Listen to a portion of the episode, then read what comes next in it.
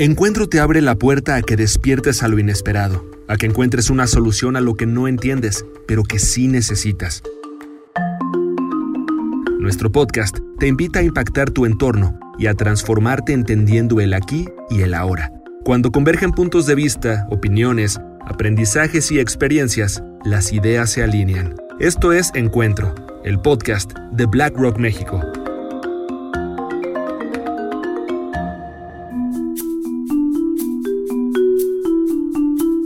Hola a todos. El 3 de noviembre habrá elecciones en Estados Unidos entre Donald Trump y Joe Biden. Mientras Donald Trump se estará jugando la reelección, Joe Biden tratará de posicionar a los demócratas en la presidencia de nueva cuenta.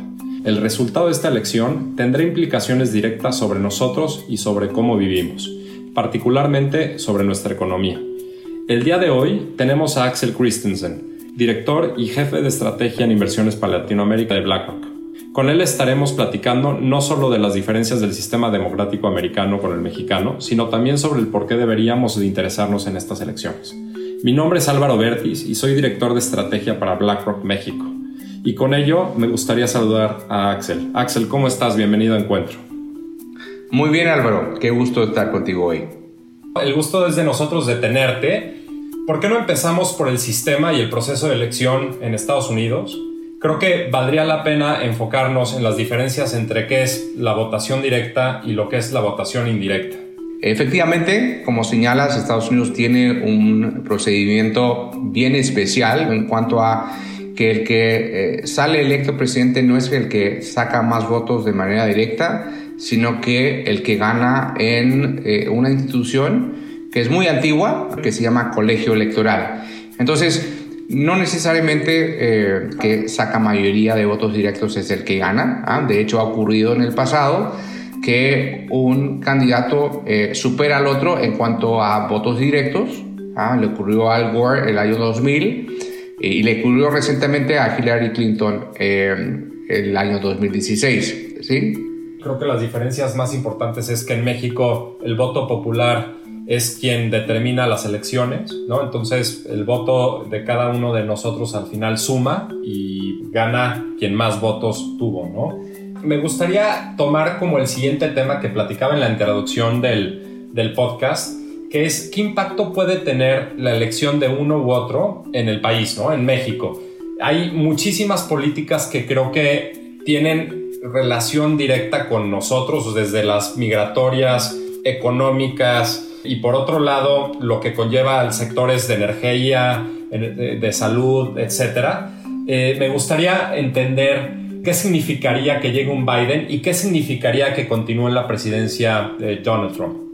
Eh, cuando uno revisa la información que los candidatos eh, dan a conocer respecto a sus programas, no hay mucha profundidad en cuanto a política exterior. Hay que leer entre líneas respecto a qué efecto decisiones de política doméstica podían traer entre otras, eh, en su relación con sus países vecinos y ciertamente con México. Déjame nombrarte quizás dos o tres en ese sentido.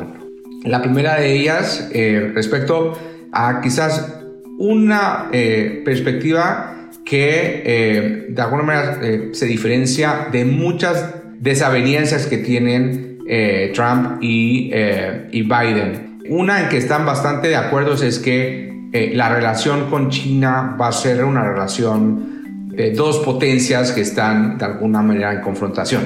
Eh, hay matices quizás en la forma, pero en el fondo ambos eh, miran la relación con China como una relación de rivales, ¿no? Ah, ahora, en la medida que eso significa que, por ejemplo, Trump a través de una política comercial que implica aplicación de tarifas, Biden significa menor dependencia o buscar no tener tanta exposición en la cadena productiva a, la economía china, eso eventualmente podría significar que trasladan parte de esa capacidad productiva a otros países donde México asoma como una opción muy atractiva ¿ah? por la cercanía ciertamente y porque México, a través de eh, industrias como la automotriz y la electrónica, ya ha venido desarrollando ciertas capacidades. Es, es un, un, país que tiene mejores atributos eventualmente para sustituir a China. Entonces, un efecto que podría verse incluso independiente de quién gane, la verdad, eh, podría ser eh, una reubicación de alguna capacidad productiva desde Asia, principalmente China, hacia eh, países de, Latinoamérica con, con, una ventaja en México. Déjame darte otro ejemplo, Álvaro, pero ahí ya marcando diferencia entre ambos candidatos. Biden ha sido bastante explícito de su interés de hacer un plan de inversión pública en infraestructura, pero no, digamos, con un foco muy especial en eh, tecnologías limpias. Y eso en la práctica, y también ha sido bastante explícito, significa eh, cortar subsidios o, incluso hacerle mucho más difícil eh, la situación de industrias petroleras ah, o de combustibles fósiles en Estados Unidos. Ahora, eh, Trump, por el contrario, ha hecho cambios regulatorios que eh, han hecho que ese sector haya sido unos motores de crecimiento en los recientes años, eh, incluso creando bastante empleo en, aquellas regiones donde hay fracking y, ese tipo de tecnologías nuevas de extracción de petróleo. tienen diferencias muy marcadas. Si gana Biden, probablemente vamos a ver una disminución de esa actividad eso podría en el corto plazo ser una oportunidad interesante para, para México como nuevamente sustituir producción eh, norteamericana. Pero fíjate que algo que a lo mejor de largo plazo ah, puede ser un riesgo, ah, sobre todo a una industria tan importante como la automotriz en México, toda vez que Biden quiera empujar una transición mucho más rápida a vehículos eléctricos. Y a menos de que México sea capaz de hacer una eh, digamos, transferencia tecnológica muy rápida para fabricar coches eléctricos, podría haber en algunos años eh, una caída importante de demanda y, afectar a, eh, nuevamente la capacidad de producción. Entonces, en el cambio, Trump, que ha sido mucho más cercano a la industria tradicional del petróleo, probablemente, si bien en el corto plazo quizás no traiga la, la misma eh, eh, digamos, incremento de demanda de petróleo por, eh, de parte de México, sí eventualmente tardaría más en ese cambio tecnológico hacia vehículos eléctricos que podría poner en riesgo una industria tan importante en este momento como es la automotriz, en la parte norte de México sobre todo. Que es muy interesante lo que comentas y creo que algo que se está escuchando cada vez más seguido en México, este, y no sé si es correcto o incorrecto y tú podrás explicarnos más es que justo la relación bilateral con Trump, eh, López Obrador, ha sido mucho más positiva de lo que creíamos iba, iba a ser, ¿no? Creo que si, si nos ponemos a pensar mucho de, algunas de las políticas que están en ambos países impulsando son, son parecidas, justo lo que comentabas ahorita, este, el seguir a través de energías tradicionales, ¿no? empujando parte importante de la economía este, local. Este, ahora López Obrador visitando este, Washington, ¿no? La primera visita oficial a un presidente fuera de México. Y con esto sí me gustaría enfocarme un momentito en qué es tu opinión lo mejor que puede suceder para México. No sé, no sé si se pueda comentar esto, este, Axel, o tengas una perspectiva clara sobre, sobre cómo estaríamos mejor en México y los mexicanos. Eh, depende de qué eh, faceta o dimensión estemos mirando. Ciertamente, eh, en el plano económico, la visión más enfocada en crecimiento de Trump ah, podría redundar eh, en que un levantamiento del crecimiento económico de Estados Unidos eh, levante a la economía mexicana también, como tradicionalmente ha sido el caso. Pero al mismo tiempo, eh, por ejemplo, respecto a política migratoria, como bien señalabas, los enfoques son muy diferentes. Por decirlo así, Trump más bien ha, escogido una política del garrote, ¿no? Sea, de poner obstáculos, la muralla, eh, de alguna manera, ¿no es cierto?, ponerle presión. Eh, recordarán ustedes eh, la amenaza de incremento de tarifas a México si no cumplía con, digamos, temas que nada tenían que ver con la relación comercial, sino que eran migratorias. ¿ah?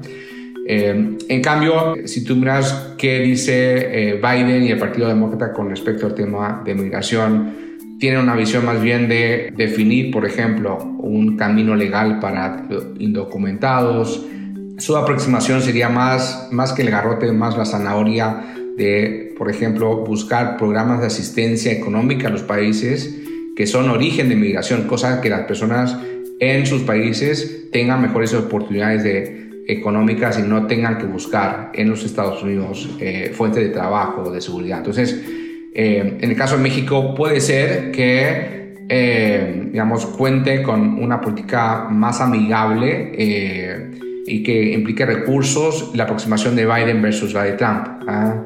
Entonces, como todo en la vida, digamos, hay matices.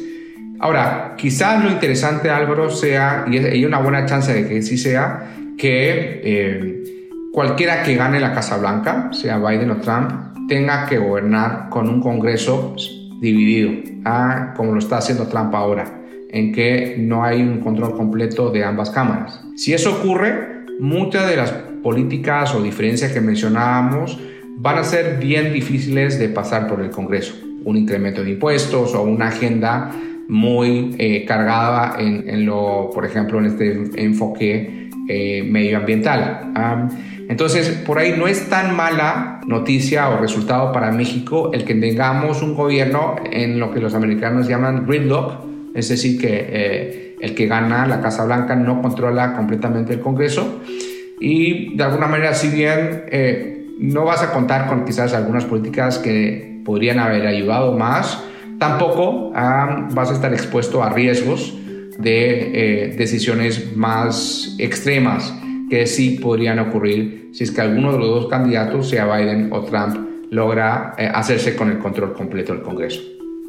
Oye, y, si me permites preguntas muy concretas, por ejemplo, los mercados, ¿no? Este, ¿Tú crees que, que ya estén descontando la victoria de Biden en, las, en, en la forma en que se están llevando las valuaciones y los movimientos?